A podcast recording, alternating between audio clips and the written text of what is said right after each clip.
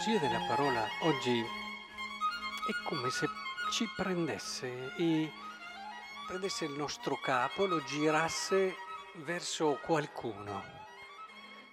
E perché il rischio è proprio quello a volte di mettersi lì davanti alla parola del Signore, davanti al Vangelo, esserne affascinati, ma alla fine fermarsi a dei comportamenti, fermarsi a degli atteggiamenti che sono magari anche virtuosi e è una cosa giusta da fare ed è bello farla, però viene a mancare il senso profondo, lo spirito profondo, il filo che guida tutta, tutto l'annuncio del Vangelo, che è l'incontro con Lui l'incontro con Lui. È come se ci prendesse e dicesse stai attento, stai attento a che il tuo agire, il tuo operare, il tuo impegnarti non sia fatto solamente, semplicemente perché è una cosa giusta.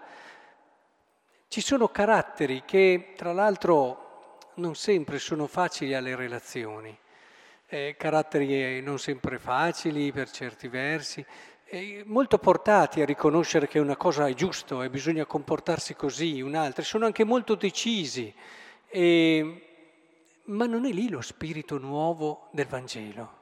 Lo spirito nuovo del Vangelo ti orienta verso una persona. I comportamenti hanno senso perché tu possa riconoscere una persona, conoscere sempre meglio il suo cuore, conoscere sempre meglio quanto questa persona ti ama, entrare in una relazione profonda, vera, viva con questa persona. È importante che abbiamo chiaro questo. Provate a pensare, dalla prima lettura si dice io non giudico neppure me stesso e neppure eh, mi importa di essere giudicato dagli uomini. Anche se non sono consapevole di colpa alcuna, non per questo sono giustificato. Il giudice è il Signore, il mio giudice. È Lui. E come mi considera Lui, non come io considero me stesso, come mi considera Lui. Vedete, non c'è semplicemente un guardare un misurarsi da soli. Ci sono delle persone che non riescono ad andare al di fuori del proprio giudizio. Cioè, c'è una cosa sbagliata, non si perdonano hanno sbagliato una cosa, ma perché sono feriti dentro loro. Capite che rimangono dentro al loro circolo. E tante volte ho incontrato persone in relazioni che eh, l'altro li aveva già perdonati per questa cosa. Erano loro che non si perdonavano. E avevi un bel da provare a convincerli che l'altro li aveva perdonati, ma loro non si perdonavano. Il problema è allora perché io ci tenevo a questo comportamento? Ci tenevo davvero in relazione all'altro o ci tenevo perché avevo un'idea di perfezione, un'idea mia di come si deve essere? E allora alla fine ferita questa idea, capite che rimango sempre solo in me stesso? Pur, pur rivestendo tutto questo d'amore e ci sto male perché ti ho ferito, perché non sono però sono sempre dentro me stesso, non faccio il passo. Nel momento in cui l'altro ti accoglie, l'altro ti perdona, ecco che allora tutto quello che è il mio lavoro interiore eh, si scioglie. E allora accolgo, accolgo il perdono e la misericordia e allora scopro cose nuove dentro di me. È come se aprissi porte nuove e guardassi al di fuori, altrimenti rimango sempre dentro alle mie stanze per quanto siano tutte ordinate, pulite, messe in ordine, sono sempre e solo le mie stanze. E anche il Salmo cerca di fare questo, confida nel Signore, nel Signore, non nella tua capacità di comportarti bene, di essere a posto in coscienza, confida nel Signore e fai il bene abiterai la terra, vi pascolerai con sicurezza, ma non perché sei stato bravo, ma perché hai confidato in Lui. Cerca la gioia nel Signore, non semplicemente la tranquillità di coscienza. Esaudirai i desideri del tuo cuore, affida al Signore la tua vita, la tua via, confida in Lui ed Egli agirà farà brillare come luce la tua giustizia, sempre Lui, eh?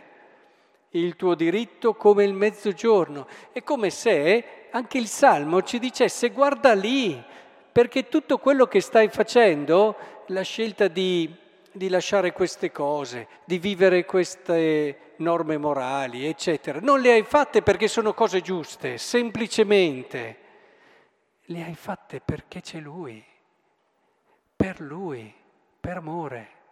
È diverso. È diverso, guardate che questo è un passaggio delicato nella vita. Ho visto persone con una vita ascetica, eh, esemplare, ma c'erano solo loro. C'erano solo loro con i loro criteri e i loro metri. Ed erano, e dopo si diventa fin esagerati, fin, eh, dopo si può andare anche oltre, perché quando uno rimane in se stesso, dopo si perde anche il senso di quella che è la misura e l'equilibrio proprio dell'amore. Il Vangelo ci, ci porta anche lui in questa rivoluzione, diciamo, non semplicemente siamo chiamati ad una vita ascetica, ma siamo chiamati ad una relazione d'amore. E, questa, eh, e questo è proprio quello che i discepoli di Giovanni digiunano spesso, fanno preghiere, così pure i discepoli dei farisei. I tuoi invece mangiano e bevono. Ma cos'è importante? Cosa importante? Digiunare, avere un atteggiamento ascetico? Eh, per il Vangelo no. Per il Vangelo è una conseguenza. Per il Vangelo può diventare una via, ma non è lì il cuore. Gesù rispose loro, potete forse far digiunare gli invitati a nozze quando lo sposo è con loro? Cioè, lo scopo è lì, conoscere un volto, scoprirne la bellezza, lasciarsi affascinare. Allora certo, eh, se non preghi mai, eh, insomma, capite anche voi, fate fatica a conoscere un volto di Cristo, rimarrete a un livello molto sentimentale. Allora vedete il film su Gesù e vi commuovete, va bene, però da lì a dire che questo è l'incontro con Cristo, per favore. Cioè, occorre pregare, pregare tante ore, perché se no io me lo immagino io di avere una bella relazione con Cristo, ma non ce l'ho mica. E perdo la cosa più bella che posso sperimentare in una vita, conoscerlo. La mia vita scivola via in cose di minor valore finché non arrivo a conoscerlo. Posso vivere le esperienze più esaltanti del mondo, ma vengano, ma poi ti accorgi che hai perso l'esperienza per cui sei nato. Noi siamo nati per conoscerlo, è chiaro questo? Non siamo nati per tante cose, noi siamo venuti al mondo un giorno per conoscerlo, per lasciarci inebriare dalla sua bellezza, lasciarci riempire dal suo amore e far sì che davvero scopriamo chi siamo a partire dal suo volto, perché io capisco chi sono guardando lui, conoscendo lui e allora mi rendo conto di quelle potenzialità che ci sono in me, della possibilità di amore che ho. E allora ci sta anche il digiuno, ci stanno anche l'ascesi, ma sempre per avere la mente e il cuore libero per conoscerlo.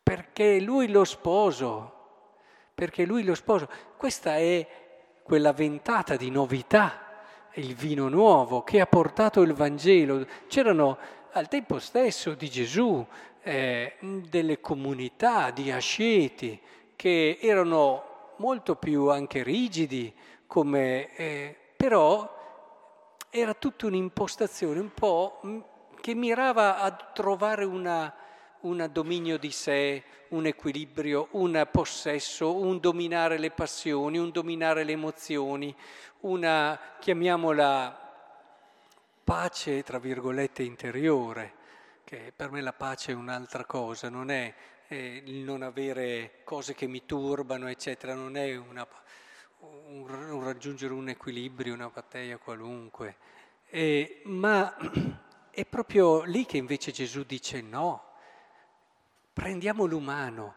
facciamo fiorire l'umano, facciamo fiorire tutto ciò che c'è nell'uomo che è fatto per l'incontro, tutto dentro di noi è fatto per un incontro, tutto.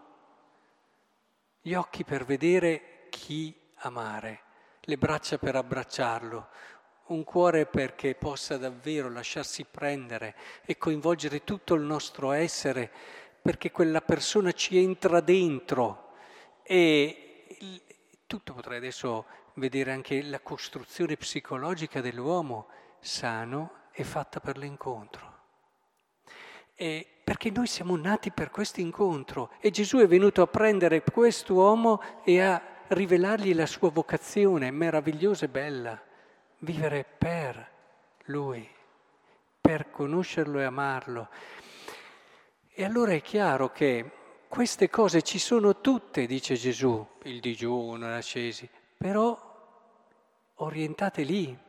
Allora è chiaro che quando uno si abitua al vino vecchio, gli piace il vino vecchio, dice, insomma, rischiamo a volte di stare attenti più al comportamento, più al come si agisce, dimenticando il senso del mio comportamento e del mio agire. Per questo siamo tante volte rigidi, per questo siamo tante volte giudicanti, per questo siamo tante volte esagerati o altre volte esagerati dall'altra parte, cioè ci facciamo prendere da tutte le distrazioni del mondo e siamo stiracchiati da un'emozione all'altra, senza un capo, senza un centro, senza un riferimento chiaro. Ecco che il Signore allora ci aiuti a ritrovare il cuore, lo spirito, questo vino nuovo. Occorre però lo spirito nuovo, cioè noi capiremo il Vangelo nella misura in cui ci poniamo eh, in questo atteggiamento che diventa l'otre nuovo, in quell'atteggiamento di chi ha compreso che è nato è stato pensato, pensate, ancora, ancora prima che fosse il mondo, lui ci ha pensati perché lo potessimo conoscere e amare.